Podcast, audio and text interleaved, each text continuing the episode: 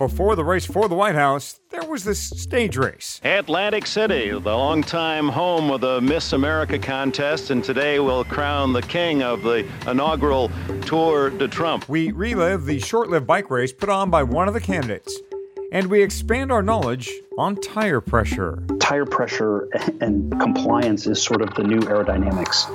It's the thing that nobody's thinking or talking about uh, that has a kind of a huge gap in the knowledge. And those who move to fill in that gap and make decisions based on the data are, are going to benefit tremendously.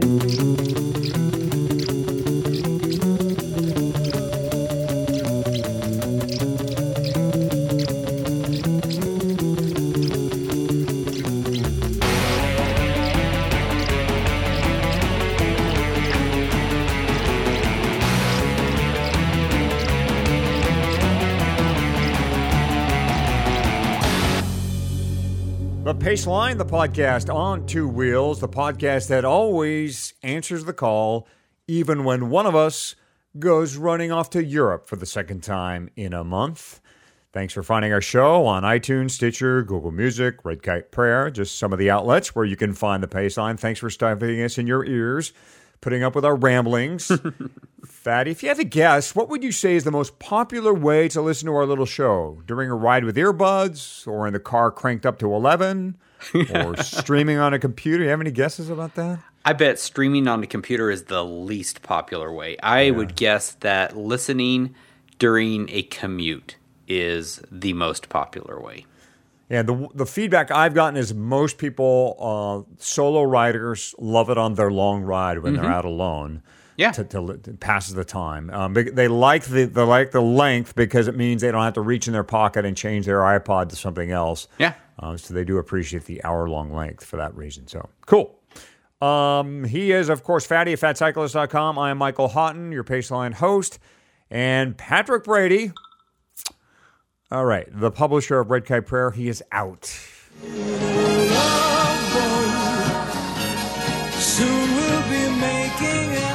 Fatty, we play this music for a reason. Our buddy is on a cruise ship somewhere near Corsica. Corsica. I'm so jealous.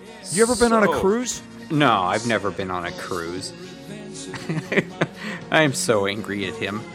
Yeah, I, I have never done the cruise ship thing. I, I think it's the all those people on a boat surrounded by water. I just I I probably couldn't get over those phobias to push myself on a cruise. But nonetheless, Oh, I could.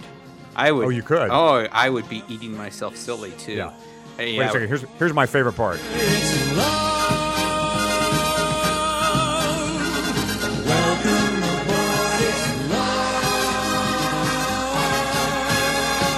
I, I love that big ending. So I Tip your had to- waitress. I, I had to get that in there. thanks for thanks so much for coming tonight. Try the wheel. That is that is the most leisure suit song in the whole world, isn't it? Oh, I love that. Uh, I love the show. The show was actually funny. It was well written. Oh It yeah. was- And wh- what was the name of the girl? Uh, uh, the who, who was like the captain's something? I don't even know. She was so hot. the cruise Julie. ship director, Julie. Yeah, Oh, cruise yeah. ship director. Julie, she had that that little bob of a haircut. Uh-huh. Yeah. Very popular. That looked then. good on her. Uh, we will hear from Patrick uh, a little later in the show. He has an interview with the head man at Silca, which would be quite interesting. So if you're into pressure, tire pressure, that is, uh, and pumps, and uh, anything that uh, has to do with your wheels, you want to listen to Patrick and the head of Silca. Last show, Fatty, we dared to discuss politics, and we came out okay, unscathed. Yeah. And I told my wife, Fatty, afterwards that I thought your take on the topic of riding and chatting up issues and candidates with friends both surprised and impressed me. I thought that was cool how you would take on the issues with your buddies, talk about candidates and politics and so forth. So, Oh, it's not that courageous. I mean, the fact is, if you ride with people who are similarly inclined to your politics, it doesn't take anything at all brave to ride and talk about politics. It can it can cause a little tension in a ride. That's all I'm saying. Yeah, And yeah, if- absolutely. you know, people people are set in their ways and they have their opinions, and sometimes they don't like to hear the other side. So, congrats to you for for bringing up uh, bringing up the issues. Oh, you're a sweetheart. Um, uh, so the, the, the talk, the political talk, got to me thinking about about the big race, and I'm not talking about the one to 1600 Pennsylvania Avenue, talking about the one from the late 80s. Now, only one of the two candidates for president has put on a bike race, and that would be. 114 men began the Tour de Trump in the heart of New York's capital city, Albany. The first race, a two mile individual time trial. Uh, you remember the Tour de Trump, Fatty? I remember talking about the Tour de Trump when it came out, and I, I thought, you know, abs- I thought it was great. I thought it was going to be huge. A, a lot of people The thought it best was going to be huge, including its namesake. Um, the first Tour de Trump uh, took place in 1989, 10 stages. And the race kind of had a weird finish. The leader took a wrong turn and lost his lead as the race headed for the Trump Plaza Hotel. Took a wrong turn. Racers complained the course was poorly marked. Dag Otto Lauritzen of the 7 Eleven team ended up winning uh, the inaugural event. And then in 1990, the race expanded to Maryland and Delaware, and Raul Alcala won that uh, version. But financial problems and a messy divorce led the, Don- the Donald to pull his sponsorship. Now, the organizers over those two years had built a relationship with DuPont. So the Tour de Trump became the Tour DuPont, and it went on to good success. Going into the first edition, though, of the Tour de Trump, the Donald was optimistic about the race, but pessimistic about his future in politics. I think that with a little maturity, with a little time, with a little effort, we'll make this the equivalent of the Tour de France. I can't say we're going to make it more, although in theory, you can also say that we have many more people, so you in theory could make it more. But I would like to make this the equivalent of the Tour de France. Ten years from now, do you see Donald Trump in politics? I don't see myself as a politician. I think I speak my mind perhaps too bluntly. Uh, I like to tell the truth. I'm not sure that a great politician can always tell the truth. I do like to tell the truth. I like to say uh, what should be done and when it should be done, and I'm not sure that a politician's allowed to do that and get elected. And that's unfortunate. It's very unfortunate for the country, I can tell you that. So the Tour de Trump never became the Tour de France, yet the Donald became a politician. And how how amazing that Donald Trump uh, started something with great fanfare and a lot of publicity, and then had it kind of fall apart due to lack of organization. My favorite part of the Tour de Trump story is uh, the run up to the first edition of, of the stage race itself. Trump's attorney sent a cease and desist letter threatening to sue the organizers of a small race in Aspen, Colorado called Tour de Rump, alleging that they had violated the trademark for the Tour de Trump. Rump Trump. the Tour de Rump folks, who started their race the year before, wrote back and essentially said, We're a little local event, leave us alone. And they never heard back, and the Tour de Rump lives on today. So good. The, the, sometimes the little guy wins. Yeah, yeah. and I mean, it, it's funny how that echoes uh, with uh, current events. It really does. you know, it the, does. The lawsuits or threats of lawsuit that it come, do not come to fruition, and the the big uh, prom- promises of big things that then fall apart due to, at least in part, lack of organization. That's interesting. Now we want to be, of course, fair and balanced here. Oh, so, yeah, as far as Hillary Clinton and bikes are concerned, she did hold a town hall meeting at a bike shop in Iowa a month into her campaign. Thanks to Bike Tech for welcoming us to this uh, amazing facility. I'm delighted uh, to have this chance to talk more about small business. And so it's both new bikes, used bikes, customers' bikes, bike parts. service, Service, you know, right. education. We do a little bit of everything, and it's able to kind of instill our, our staff's passion of bicycling and healthy lifestyles in the community. It was basically a small business roundtable. The bike shop was really just a backdrop.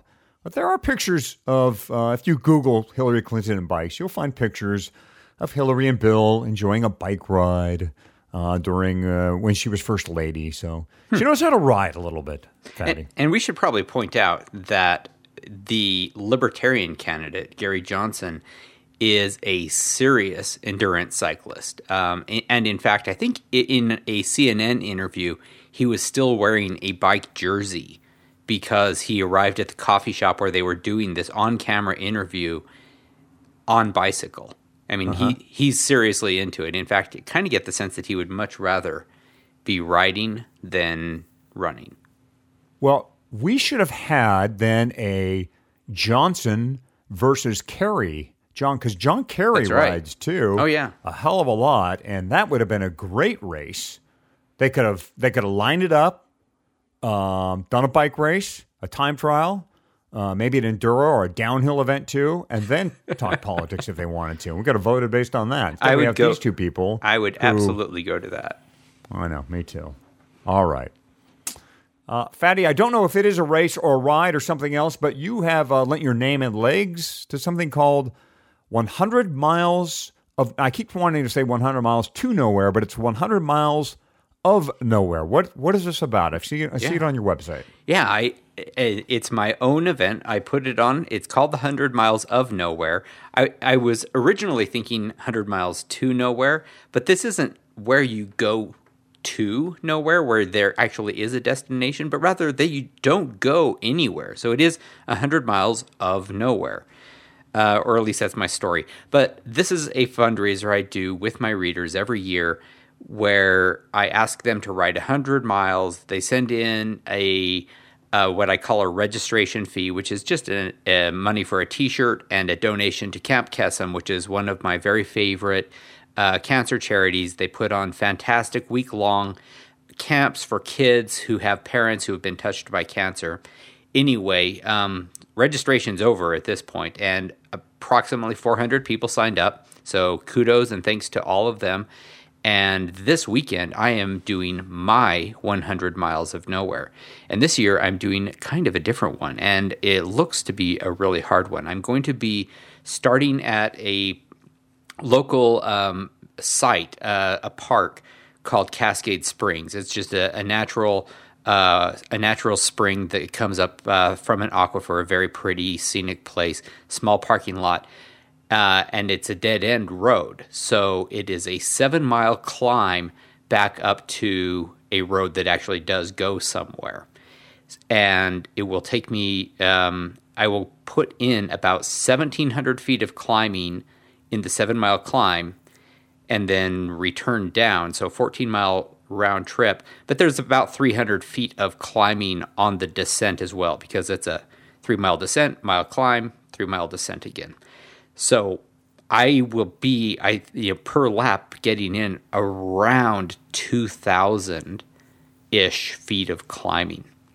So seven plus laps, that's going to be around fifteen thousand feet of climbing. I think. Um, and frankly, I'm pretty scared, and uh, and I'm going to be doing it on a different bike than I've been doing before. Um, uh, you know, I, I have a really nice, uh, but a few years old, uh, Specialized tarmac, and instead I'm going to be riding my felt uh, uh, CX bike, and I have put uh, 38 millimeter tires on it that I plan to be riding at about 50 to 60 psi and see how that goes. I'm kind of putting my money where my mouth is. I've been uh, thinking a lot about pressure and tire width, and I think that an all day ride with a lot of climbing and a lot of descending will let me see, you know, how much I like it. And whether a, you know, about 17 pound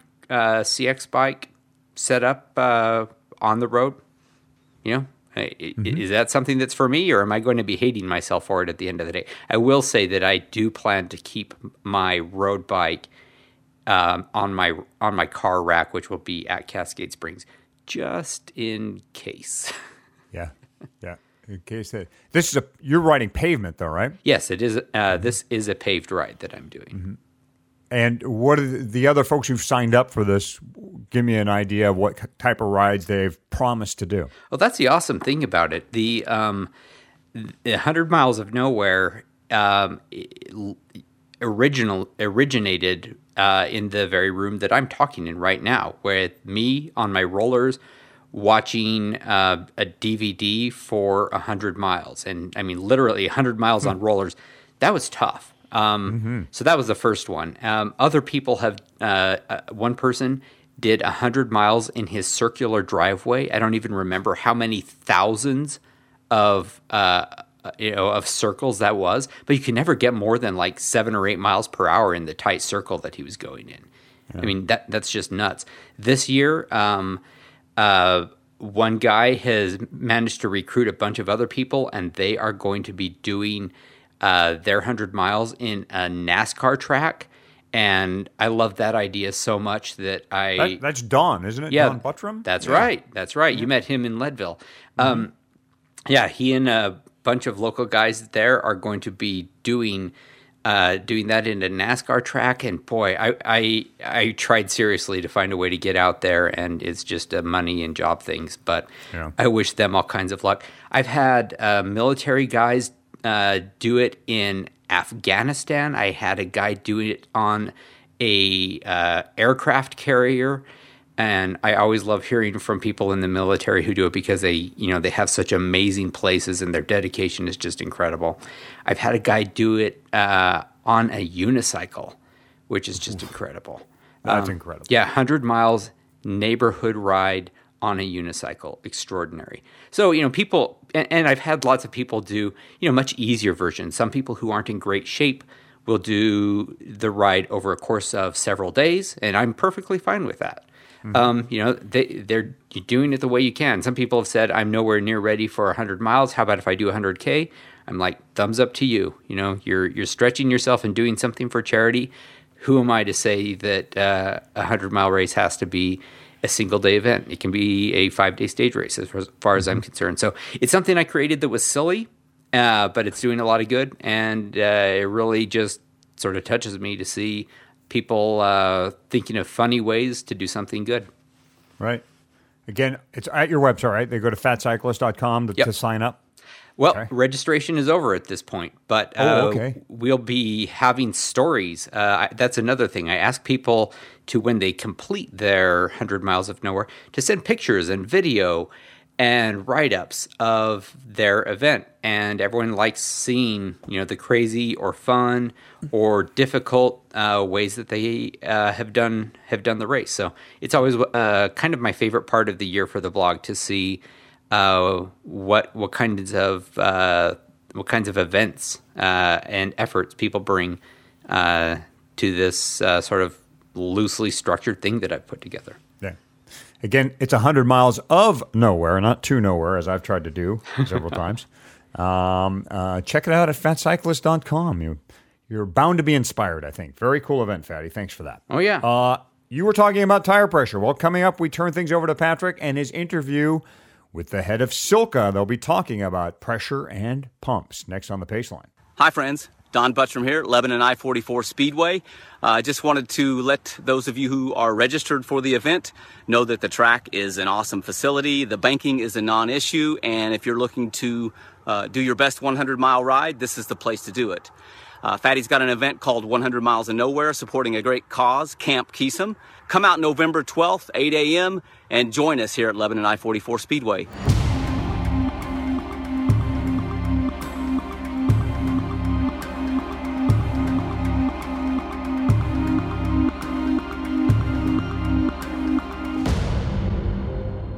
The Paceline, the podcast on two wheels, fatcyclist.com, redkiteprayer.com, the two behemoths behind this thing. Fatty, uh, what, what pressures do you tend to run, tire pressures I'm talking about, do you tend to run on the road and why? Well, up until really just a month or two ago, I rode at about 100 psi and I set my wife's uh, bike up at around 95 psi. And uh, recently, just having learned from a cycling tips podcast that I did with uh, Josh Poertner of Silca and um, Jan Heine of uh, Compass Cycles, that I was doing it all wrong. So I've recently, you know, bought much wider tires, and I've bought all kinds of, you know, bought all kinds of. Well, make it sound like I've spent a lot of money, but I haven't. I bought wider tires and latex tubes, and I'm running now at between 55 and 60 psi, and I'm running at 55 to 60 psi for my wife's uh, road bike. Right. I've gone down the same path. I mean, I'm into. I, I, bought some latex tubes. I'm running slightly wider tires on what would be considered race tires for a race bike, 25s, mm-hmm. latex tubes. But all the time, I'm running around on 28 or 30s. I love tubeless uh, on the road, so I run tubeless. I run sub 80 uh, on the road quite a bit um, for a 28. You know, that's yeah, um, that's getting down there. Um, I've lowered my wife's pressures too. I used to pump her up to 100 all the time, same as you. I brought things down 10, 15 psi easy on on skinny tires. I'm not talking about on skinny road tires, right? Uh, and in fact, you steered me straight at Leadville too. You got me to lower my pressure there um, uh, for for the Leadville Trail 100, and which worked out great, by the way, because the course was rockier over the peaks uh, and that day worked out great. So, but it is um, not easy to do. I mean, uh, just from a difficult to break old habits perspective, mm-hmm. right? I keep, you know, I I am still a little bit wary. You know, in my head, I know, okay, I'm doing this, I'm doing this the right way. But in my gut, because I've been writing for 20 years, I keep thinking, oh, I'm writing this way too soft. I'm writing this way too soft. And yeah, it, it's definitely, you know, I'm an old dog learning new tricks here. Mm-hmm. Well, Patrick spent some time with a guy who has put a lot of time and thought into the question of tire pressure. Josh Poertner yeah. is the head of the uh, of Silca, the super pump maker that is also doing great work with a wheel balance and seat bags, but pumps and pressure remain their bread and butter. And Patrick and Josh spoke about tire width and pressure and how to arrive at what might be the perfect number. Josh, thanks loads for uh, getting on the phone here with me. Uh, it's been a little while since we last talked, but uh, you seem to be having an awful lot of fun chasing pet projects with Silca. Uh, as I hear it, you've got a few new things to announce. Yeah, we've got uh, actually a whole lot of new things. I think we just uh, we just finished launching nine new products at uh, Eurobike and Interbike, so it's been it's been a busy year for us. no moss on you, huh? Yeah, yeah, for sure. So, but uh, but no, we're we're excited. We've got a new uh, partnership with BOA Closure Systems. To we're doing a uh, new seat roll that uh, it's the first on bike storage system that attaches via a BOA closure, and that has just been unbelievable. I mean, what a what an awesome company to work with, and uh, and then.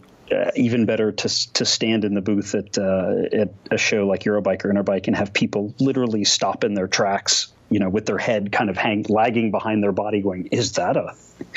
is that what I think it is?" Yeah, uh, yeah. As they see the product, so it's it, has been a great it's been a great launch season for us. I, I gotta say, I mean, I'm I'm kind of amazed that there are still seat bags that use Velcro, given the numbers of expensive bib shorts that they've all killed. Right.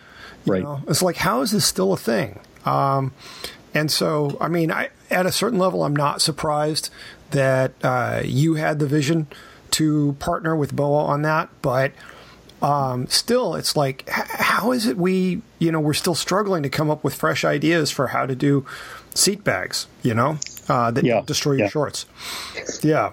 Yeah, no, it's true. I, I think we're we're in what I say. It's these are deflationary categories, right? People they just want to buy a cheap thing, and next year they'll buy another cheap thing, and you know, I think there's a lot of opportunity left to, well, why don't we make that thing better and just charge a few dollars more for it? and, yeah. and, and boom, you can, you know, you can save your $300 bib shorts with a seat bag that cost a few extra dollars. Yeah, well, and I think our listeners are pretty partial uh, to going for the thing of quality that will last. You know, buy it once, buy it right. Yeah, for sure. Yeah, for sure. Very cool. And uh, I, I, there were a couple other things that you had cooking that you wanted to talk about. Yeah, so you know we're going f- full on into professional tools. So we launched a set of cycling, uh, really cycling optimized professional grade T handles. You know, mm-hmm. it's the the European Pro Tour Mechanics secret uh, secret tool. They're very hard to find outside of a couple of Italian manufacturers, and every pro tour team and mechanic I've ever worked with has had a set. Uh, and so we found a company that actually produces the, the raw forgings for one of the Italian guys, and uh, we're able to design our our handles from those uh, those forged blanks and really optimize some of the geometries and sizes to work specifically with uh, known problem fasteners in cycling. You know, we've got a 10 millimeter that is the answer for your Campy Ultra Torque 10 millimeter bottom bracket bolt, uh, and we've got an 8 millimeter that is it's specifically designed for breaking free pedals because we all know that stuck pedal with the with the 8 millimeter hex in the back. Yep. Uh, and so yeah, we, we've had a lot of fun really approaching some of these problems, uh, you know, from the mechanic side of things, and and looking for the opportunity there to take you know things that are possibly that seem to be known, uh, and, and, then do them one or two steps better, uh, or with a specific take from a you know bicycle or bicycle mechanic perspective. And so it's it's a lot of fun to really refine those those details and then you know, kind of be able to show them off to everybody and, and have people nod uh, in agreement as you explain the, the concepts that well, I know exactly the problem you're talking about. and, and uh, yeah, it's it's been great. So professional T handles, we've launched the world's first travel torque wrench. Uh, it's a small, you know, compact, fits in a pocket, fits in a seat roll um, torque wrench from my you know experience uh, back in the Zipp days of you know when when do people really break seat posts and handlebars? They break them on the side of the road making that adjustment on the fourth ride yeah. right? Because that you know a, a handlebar especially right it not tight enough it slips. Uh, too tight you can crack the bar.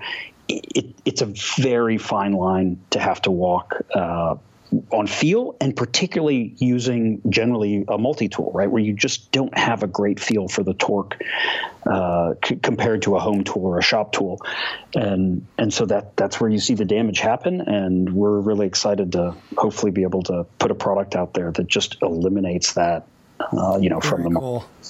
Yep, I travel with a bike a lot, and and. Uh, you know, I, I started traveling with a, a torque wrench a long time ago, but you know, it's one of those things where to have something simple that you know is already set at the right torque and you really don't have to think much, um, that's that's a pretty handy thing. And to have it small small enough to fit in a seat bag uh, would be refreshing. Yeah. Yeah, so it's you know it's uh, 100 millimeters long and 12 millimeters diameter and 30 grams. So it's a six four titanium. Uh, comes with a little we call it T ratchet. It's a ratcheting T handle multi tool that uses bits, so you can also customize the bits to match your bike. Uh, all, all of us who travel with bikes, right, know know how that works. yeah. You know, you have your your set of bits for each different bike because they all end up different in some way or another. Um, and so really, it allows a lot, you know, a high level of customization uh, as well as as giving you torque in a portable package. Very cool. Well, I look forward to getting a chance to check that one out. Yeah. But the real reason we're talking today is because of the uh, War and Peace you composed on uh, tire size and inflation and perception and rolling resistance. Um, so I mean, maybe what we need to do is back up just a second and for our listeners, talk about, you know, how is it that one of the brightest minds in wheel design that the industry has seen decided to leave Zipp and take over Silca and spend his career obsessed with inflation? I mean, what the hell, dude? well, I think I think there's a lot of seeds that were planted over the years of developing wheels, and of course, you know, wheels can't get the job done without the tire. And as every race mechanic, uh, you know, in auto racing, motorcycle racing, and even bicycle racing will tell you that you know the tire is the most important thing on your bicycle, right? It's the only thing actually in contact with the ground. So it's the only thing that can transmit forces to the ground. It's what keeps you upright, you know, when you're cornering. Um, it allows you to, you know, put down the traction. It's the softest spring in the system, so it dominates mm-hmm. the compliance of the bicycle. Uh, I mean, there's just there is so much in tires, and at the top levels of pro racing, you know, people are always, uh, well, in the old days, people were amazed. I think now with the internet, people aren't, the people who, who, read about it know, you know, the pros race on $300 tires, right? Because uh, the, the finer the casing, the higher the quality of the tire, the lower the rolling resistance, the better the feel. I mean, the benefits just go on and on. And so you have these events like Roubaix and Flanders where really the the race every year is won in using off sponsor, very expensive, very exotic tires, and you know the the wheels, the bicycles, the the changes, the customization gets a lot of attention. But really, at the end of it, I mean, we studying to develop the the 303s for Roubaix. You can do a lot with the wheel. You can do a lot with the bike the tire just dominates the system. Mm-hmm. Uh, and so partly some of that is, you know, is what we call springs in series. You know, the tire is the softest spring, so it dominates the math equation uh, that, that controls compliance, but also it's the thing that's absorbing and providing the grip and the traction actually on the stones. And so we spent uh, we spent a ton of time developing layups, developing wheel designs, but really, when you get there, all of the tuning and tweaking is being done at the tire pressure level, uh, which led me to understanding that the pumps and gauges the teams were using were terrible. I mean, we, you know, our, our first trip over there, I think we broke 30 sets of wheels and had no repeatability in our data. It was just a complete train wreck.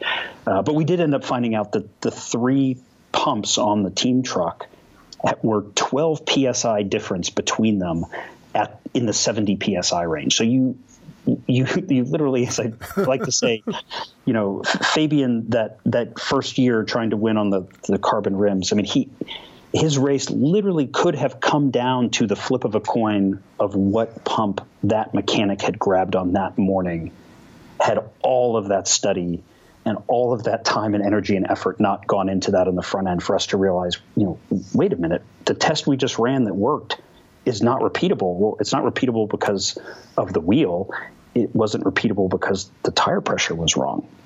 And so, you know, we we I'd been hot rodding pumps with fancy high accuracy gauges for for a number of years when the Silca opportunity presented itself to me. So, you know, and then there's other things, right? Like uh, as as a wheel engineer spending time doing carbon development, wind tunnel development, there is a piece of you that just has to sit there and go, why why can't anybody just make a valve extender that works? Right? Can we can we not make a disc wheel adapter that just bloody works? Uh, and so when the Silca opportunity presented itself, which was you know Claudio uh, Sacchi, the the owner, the grandson of the founder, was dying of cancer, and he called me uh, wondering if I knew anybody who would be interested in buying the company because the company was was about to enter uh, receivership in Italy, bankruptcy essentially, and um, and so that's how the opportunity presented. And I said, why not? Let's go have some fun. wow. Um, okay, so you you go into Silca, you start making the world's finest floor pump yet again, um, and then you know what? Two years has gone by, and then you start publishing this series of posts about the relationship of tire uh, rim width to tire width, tire width and tire height to rolling resistance, pressure to rolling resistance, and uh, you know casing tension. You know what what was it that you kind of thought people didn't understand well enough to uh, to result in uh, yeah the the tire war and peace. So the, the, exciting opportunity here for me was you, you think of the way you know we would approach wind tunnel design of something or uh, you know designing a bicycle frame doing stiffness and weights and deflections the reality is that no one has ever done this looking at the tires there's no there's no data set in existence that I can find or any of my you know my kind of inner circle of bicycle science uh, you know people that uh, we love to share data and help each other out. And I mean some of the you know brightest most amazing minds in our sport uh, I, I have access to and in a single email can hit 20 of them and it's pretty cool to have people at the very top levels come back and say, "Wow, gosh, I, I've never heard of anything like that. You know, has anyone ever done a, um, you know, a static deflection spring rate study on bicycle tires at different pressures? No. I mean, this is simple, simple stuff. This would be like the equivalent of saying, you know, had anybody ever done a torsional stiffness test on a frame? And, and the answer being no. Uh, and so you you look and we even talked to and worked with some uh, engineers and designers and you know auto racing and even at the Formula One level, they'll tell you you know we can we can today with CFD and different computational models you can build and run an entire F1 car from the internal combustion engine to the aerodynamics. Every last millimeter of that car can be run and modeled in a computer except for the tire. And the tires are still they still they produce the tires dozens of prototypes of dozens of styles and they physically test them through these very dramatic loading scenarios. And that is the data that's fed into the computer to do the handling models of those cars. We to this day cannot accurately model the performance behavior of a tire because it is just too complex. Uh, and, and so and that blows people's minds but i think i think the other side of the coin uh, is that I think everybody just assumes this was figured out 100 years ago. It's a tire. It's been around forever. you put air in it, done. Uh, and so to me, that felt like a tremendous opportunity to really understand the space. I mean, in, in a lot of ways, you know, tire pressure and compliance is sort of the new aerodynamics.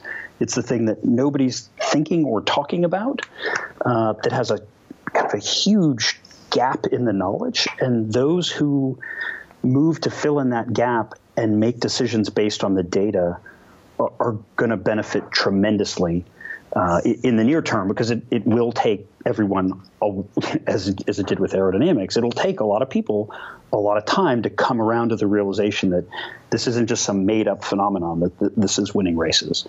Um, and and for the rest of us who aren't you know pro athletes, the, the reality is, you know, this you can change the the handling, the ride, the behavior, uh, really the entire character of your bicycle can be changed with some pretty simple tire pressure changes, right?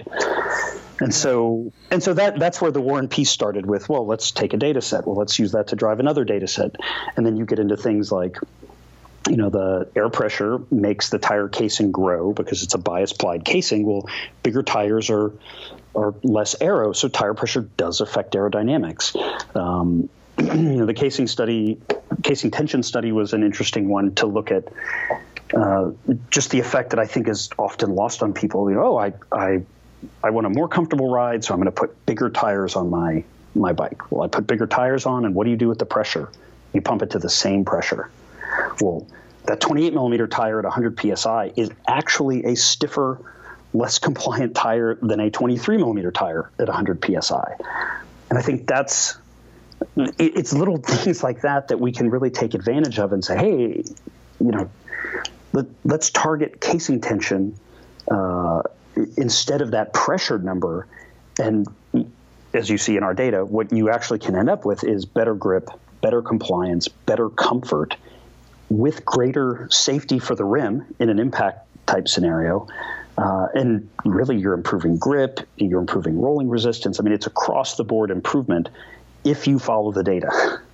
um, but but that's the key is that the data up until pretty recently didn't exist, and our data set is very it's it's small and it's incomplete, and so there's huge opportunity to build and and really grow this data set into uh, into something that is much more meaningful than it even is today. Wow.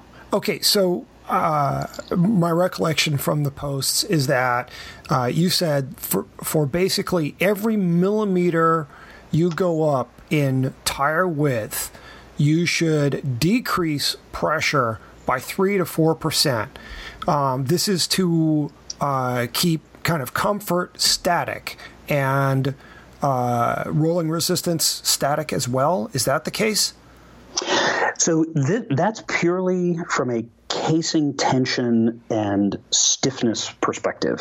Uh, mm-hmm. So yes, so every every millimeter you you go up entire casing uh, width or casing diameter, you want to lower your pressure three to four percent, and that is to to give you an equivalent compliance in the ride. So, which is is where uh, I guess you could flip that on its head and say, okay, if I have a 23 millimeter tire and I go to a 25 millimeter tire and I want to run the same pressure, I'm going to run somewhere in that seven to eight percent uh, higher stiffness in the 25 than in the 23. So I'm at the same pressure. I'm actually less comfortable. Now, here's where we get into the limits of human perception.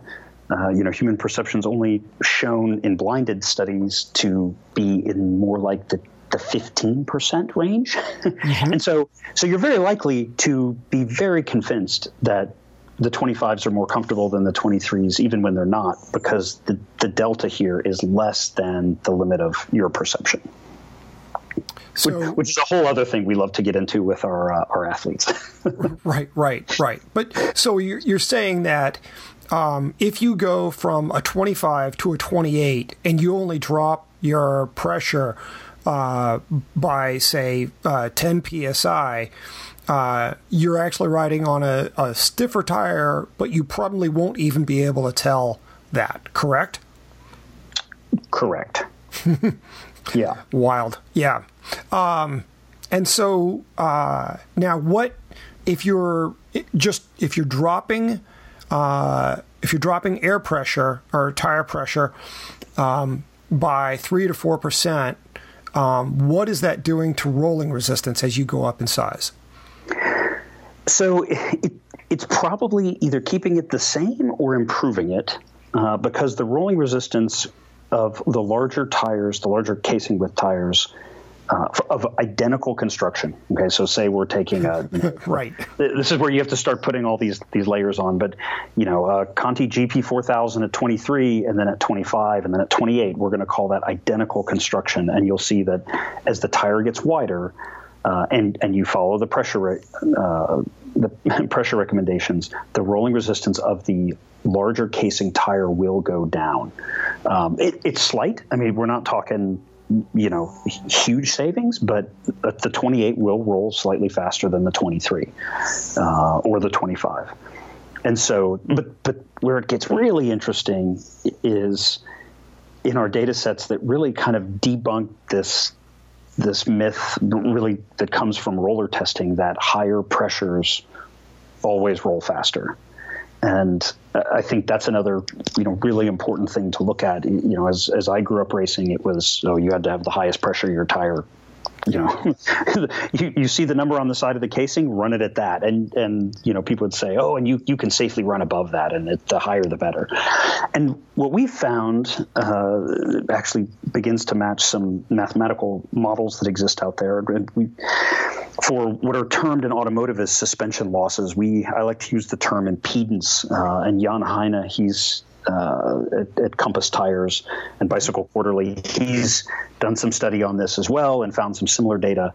And so he and I have gotten to be, uh, you know, gotten to be friends and, and discuss a lot of this in the back end. We he uses the term suspension losses. I say impedance because it, it just feels right. If you're familiar with electrical engineering, it kind of makes sense.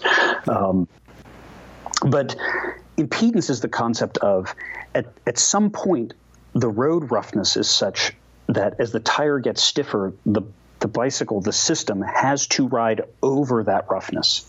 Right, every every peak has to be ridden over, and every valley is ridden down into. And you know, one of the analogies I always use is the um, you know the the Jeep and the Mercedes. Right, right. That if you've ever been in a Jeep Wrangler on the highway at 80 miles an hour, you you think you are on the edge of death right? Yeah. I mean, yeah. this is a terrifying experience, and the feeling, the perception of speed is very high. And if you've ever gone 80 miles an hour in a big, you know, S-class Mercedes or the like on the highway, you could darn near fall asleep. You know, they make the steering wheel vibrate and things now uh, if it senses you nodding off because you your perception of motion it, it's very minor. Mm-hmm. The, the reality from the data is that both of them are going 80 miles an hour. And so that's the human perception part that's interesting with the tires. You know, people run these very high tire pressures and you just jar the heck out of yourself and it feels so fast. Uh, if you look at the data and you know power meters and, and things like the Quarq Qollector, which we, we use in our study, have really allowed us to take that perception element out of this. And um, you know, oftentimes we see in our data the, the rougher roads, the riders come back pretty much every time saying the higher pressures were faster, and pretty much every time in the data you you look and go, actually you weren't. um, and so it's it, it's those things that I think we we have to get over. Um, you know, I, I lately have been telling people, you know, smooth is the new fast, right? or smooth. Yeah. Yeah. Smooth is, you know, you shouldn't be looking for that feeling of fast, that feeling of being on the edge. You should be looking for that feeling of smoothness that's not squishy. Um, yep. Because once it starts to get squishy, that starts to get slow again. But yeah, if you look at uh, at the data sets that we have, the, your rolling resistance chart in the real world is a combination of a smooth the drum line, which is sort of a fall, you know, a line that falls uh, as it goes to the right, sort of an asymptotic uh, limit, you know, out at infinity with to some number, and then it's intersected by this impedance line, which you can think of as roughly a 45 degree up and to the right sort of line. And so your actual resistance curve makes a bit of a V. And the thing to remember about the V is that it is steeper on the right, the high pressure side, than it is on the low pressure side. And so what the data tell us is that you are significantly better to be 10 psi under pressure than you are to be 10 psi over pressure. And wow. and the and the beauty of that from the being the person on the bike is that you, you are also now reaping all of the comfort benefits and everything else of being on the under pressure side of things, right? Your grip is better, your comfort is better. Um, you know your rolling resistance is very likely better uh, and you now have the ability to better handle rougher surfaces because of course as the surface roughens this curve moves to the left so right. as we think you know if you're on a polished wooden track you know this this uh, the curves are very shallow and the numbers are way out to the right. You know, 200 psi. It, that really is faster if your tires are glued a certain way on certain tracks, uh, polished wood. But as you get into concrete track, uh, you know, we, we did a very uh, advanced study here at the Velodrome in Indianapolis, and you know, it, it's a an older but nice surfaced concrete velodrome, and the peak minimum rolling resistance for 23 millimeter tire on this track here is around 115 psi, which is far, far below what most people want. uh, and, and and it's a combination of it's it's a 23 so as you go to you know 20 millimeter tire will need a bit higher pressure to run optimally and a, if you're running an 18 or a 19 it'll need higher still but the reality at the, the surface level is that it's just not that good a surface right? It's not it's not the new polished wood surface uh, at, at the BMC Velodrome in Switzerland right? I mean that's sort of the that's sort of the gold standard right now uh, of, of, surfaces. But even there you know you see that the difference from a, a 200 psi to a 280 psi it, it's it's less than a watt. Uh, I mean it's almost nothing. And then eventually even on those polished wood surfaces because the tire becomes so much harder than the wood, uh, or doesn't become harder than the wood exactly, but it becomes so hard relative to the wood, and you're deflecting the wood, and there's surface imperfections. Your rolling resistance starts to go back up again. So, um, you know, everything has its limits. It really isn't that more is always better. Wow. Um, are there kind of general guidelines you'd be willing to give people in terms of okay, if you're running a 28 millimeter tire, you really shouldn't go above this pressure. Generally speaking, if you're running a 25, you know, kind of kind of don't go beyond X. Uh, do you have a sense of that, or is it something that really people need to whip out a calculator and, and do a little thinking about this? I, the, we have struggled to build an algorithm, uh, you know, something we could use to help people understand this better or, or help people calculate for them themselves. And the complexities are rider weight, right? Heavier riders do need more pressure, lighter riders need less. Uh, your tire size, and it's your tire's measured size, is what's critical. And, and this is another overlooked, you know, a 23 doesn't it's not always a 23 right. Is in fact is almost never a 23 uh, and and depending on what rim you know you put it on a 15c bead width rim it it's probably a 24 um, you know you put it on some of the modern 19c rims it, it could easily be a 26 26 and a half. Uh, and so 23 doesn't mean 23 and then the third piece of the equation that's very complicated and one that we're grappling with from kind of a uh, how to wrap this up into a little algorithm is the road surface. Mm-hmm. You know, the, uh, and one of the things that we're finding as we do surface measurement is that a lot of times it's the negative spaces in the surface that are hiding uh, the roughness and driving your optimal pressure down. If you if you look at our graphs in the uh, uh, in, in, our data on the, our website, you'll see that you know we we had the same course at multiple stages of paving, and so we. We, just to give the whole story, Butler University repaved a kilometer stretch of road and in the process of that, and they did it in the summer when no students were there. And so, in the process of that, we ended up with this beautiful out and back kilometer each way course that we could ride on from the, you know, they come in and they pavement mill it. And so you have this perfect rough uh, eight millimeter peak valley, you know, surface, perfectly out and back. Um, and you run it, you know, we use the Quarq Qollector and uh, which gives you just phenomenal GPS data and a very high precision quark power meter, and uh, and you can get some really beautiful data. Well, then they come in and they put down ch- like a chip and seal type surface, and you can run on that. And then they did a coarse pave, and ultimately they do the final pave, and they compact it. But if you get down and you pour like a silicone molding compound on that quote unquote, and I'm doing air quotes here, perfect surface, and you pour liquid silicone on it and peel it back, you actually end up in negative. You end up with a terribly rough surface um, because th- there's all these little negative spaces, right, that kind of tunnel down in. Yep.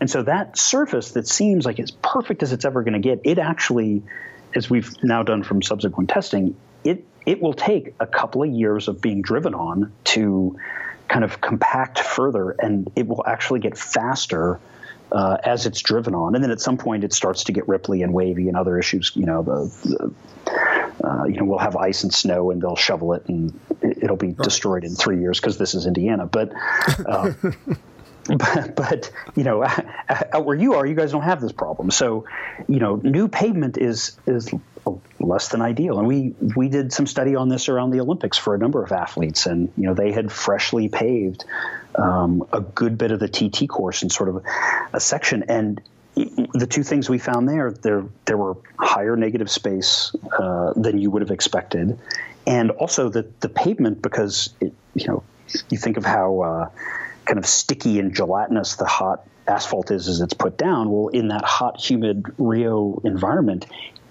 stayed soft longer than you would have expected. And so, you know, the hardness of the surface is another driver. And so, you know, optimal pressures down there were a, bit lower than a lot of people um, had imagined. But because the surface, you know, at a distance, you say that's perfect pavement. Um, but perfect pavement really can be a whole lot of different things. And and the difference, the resultant pressure differences could be, you know, 15, 20 psi. Um, Wow. You know, from two different week old quote unquote perfect pavements. So th- there's a there's just a lot of detail in there, but that to me is exciting because that's the opportunity. Wow, fascinating. Well, we're we're going to keep tabs on on your uh, blog uh, there at silca.cc. Uh, I, I, mean, I for one will be following it, and I look forward to the next time I have a chance to bump into you in person, and maybe we can sit down for a beer and talk about this a little more. It's fascinating stuff, especially because now I live in a place where there's not a smooth surface to be found anywhere except maybe inside the supermarket. right, right. well, we haven't even gotten into gravel and this whole desire to go places we weren't going ten years ago. That that's the other most exciting thing happening uh, well, in the industry. We'll do another call on that sometime soon. For sure, absolutely. Man, Josh, thank you so much. This has been a treat. Thank you. Again, that was Patrick and Josh Poertner of Silca. We will have links to Josh's writings on what you heard over at redkiteprayer.com. Coming up, I consult Pastor Fatty on my moral dilemma, and we have our Paceline picks. This video is about bicycle pumps and how to use a pump to inflate your tire. Just push the pump down on the valve stem and then lift the lever to lock the head in place and now I'm ready to inflate the tire.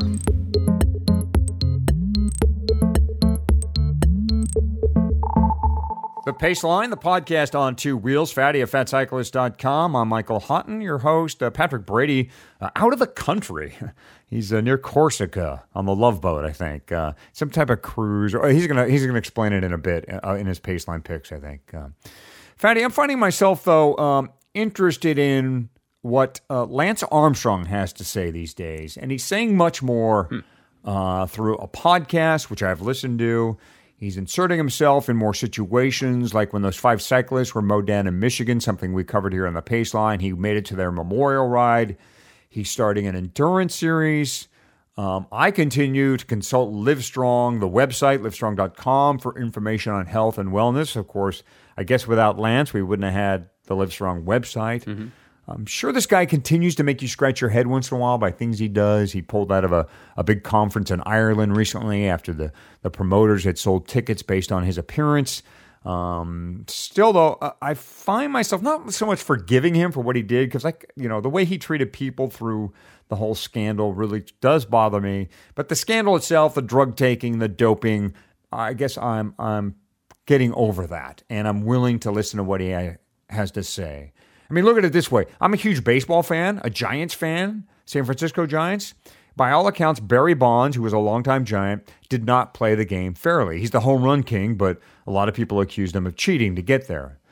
Um, of course, a lot of his players, a lot of the players of his era did the same thing. Still, I will listen to Barry Bonds talk baseball or hitting any day of the week. And I guess I'm, I'm kind of having the same feeling when it comes to Lance Armstrong. Uh, I, I want to listen to him for maybe personal need or to get some type of new information or to have some type of new understanding. I'm, I'm, but hmm. I, am find myself in this bit of this moral dilemma. I'm kind of spinning around with myself, going, "Am I doing the right thing? Is it okay to lend my ears to this guy, or have I become a, a sellout uh, by by listening to Lance Armstrong?" So, Fatty, be my moral compass. Oh, I don't know if I get if I get to be anyone's moral compass. Um, I, I, was probably one of the last people to ever say yes. It looks like Lance was a doper.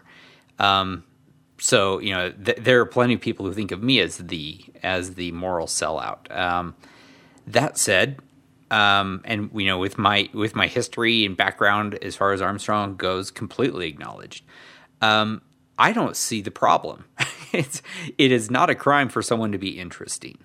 And Lance Armstrong is if you know, if you take away everything else, which essentially has been done, he is an interesting person. The few yeah. times that I ever talked with him uh, in person, uh, that was something that really struck me is that he tells a fantastic story. He mm-hmm. thinks mm-hmm. uh, in a clean, straight line.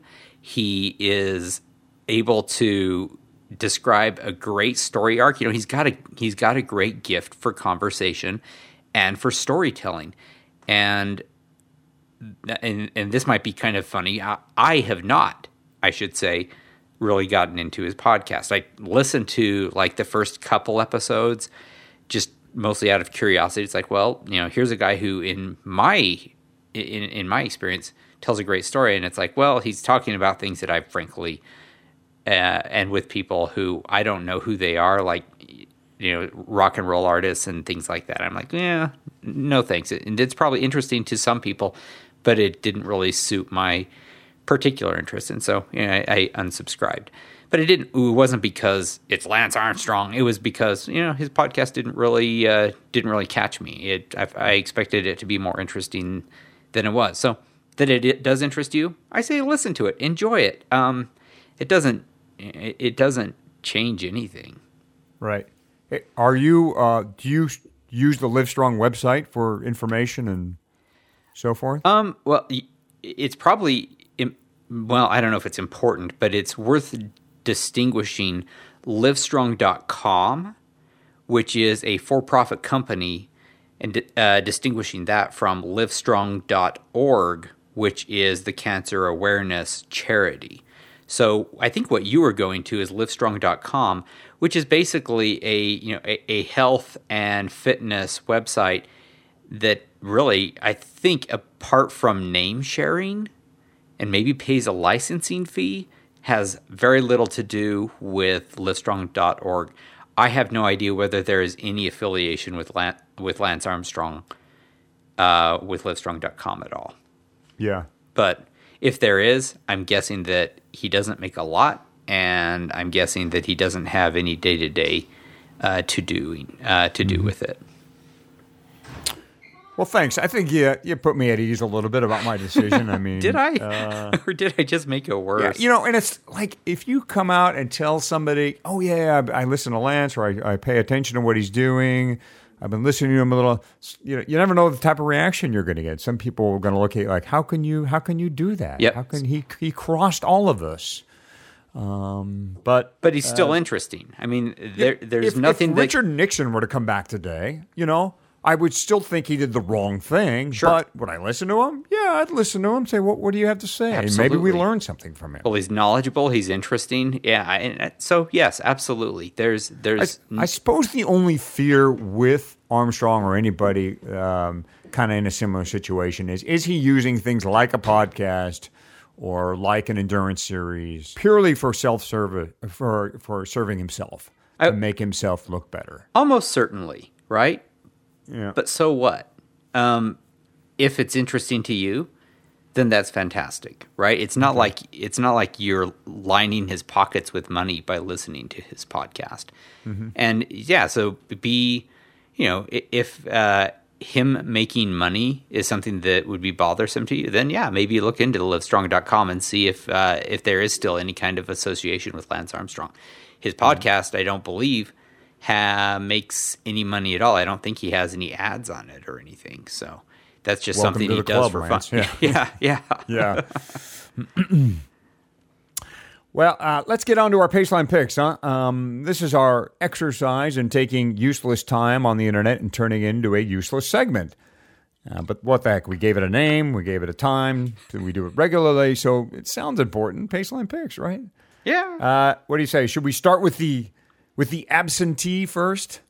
Let's do. I'm curious do what Mr. Loveboat has to say. Okay, so my pick for this week is Santana Adventures, the tour company that I'm currently traveling with here in Corsica.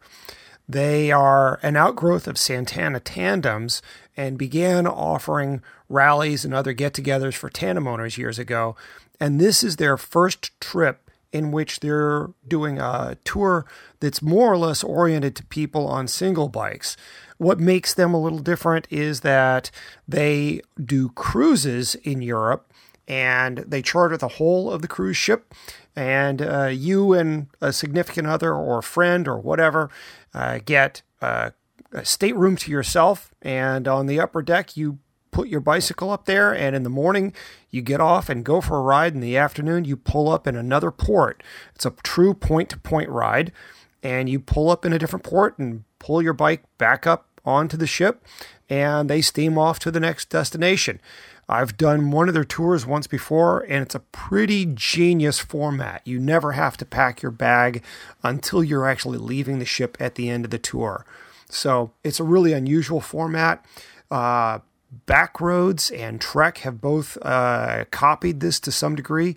I'm uh, excited to say that Santana Adventures is actually less expensive than either of those, and they truly are the originator of this format of travel. You should go there and check out the uh, check out the site, and there's a first to know email list, and sign up there. One of the unusual things about Santana Adventures is they've got such a strong following. Frequently, their tours will sell out in 48 to 72 hours after being announced. So you really do need to be on their mailing list if you want to do one of their trips. So we'll have the link there in the show notes. Check them out. Pretty neat company. I like them a lot. Uh, he really is on the love boat, isn't he? Yeah, I I'm going to start calling him. Captain Stubing. Point to point riding. The ship comes and picks you up. You stay on the boat. Please. I tell you. All right, Fatty. He's The just making me mad. yeah, I know.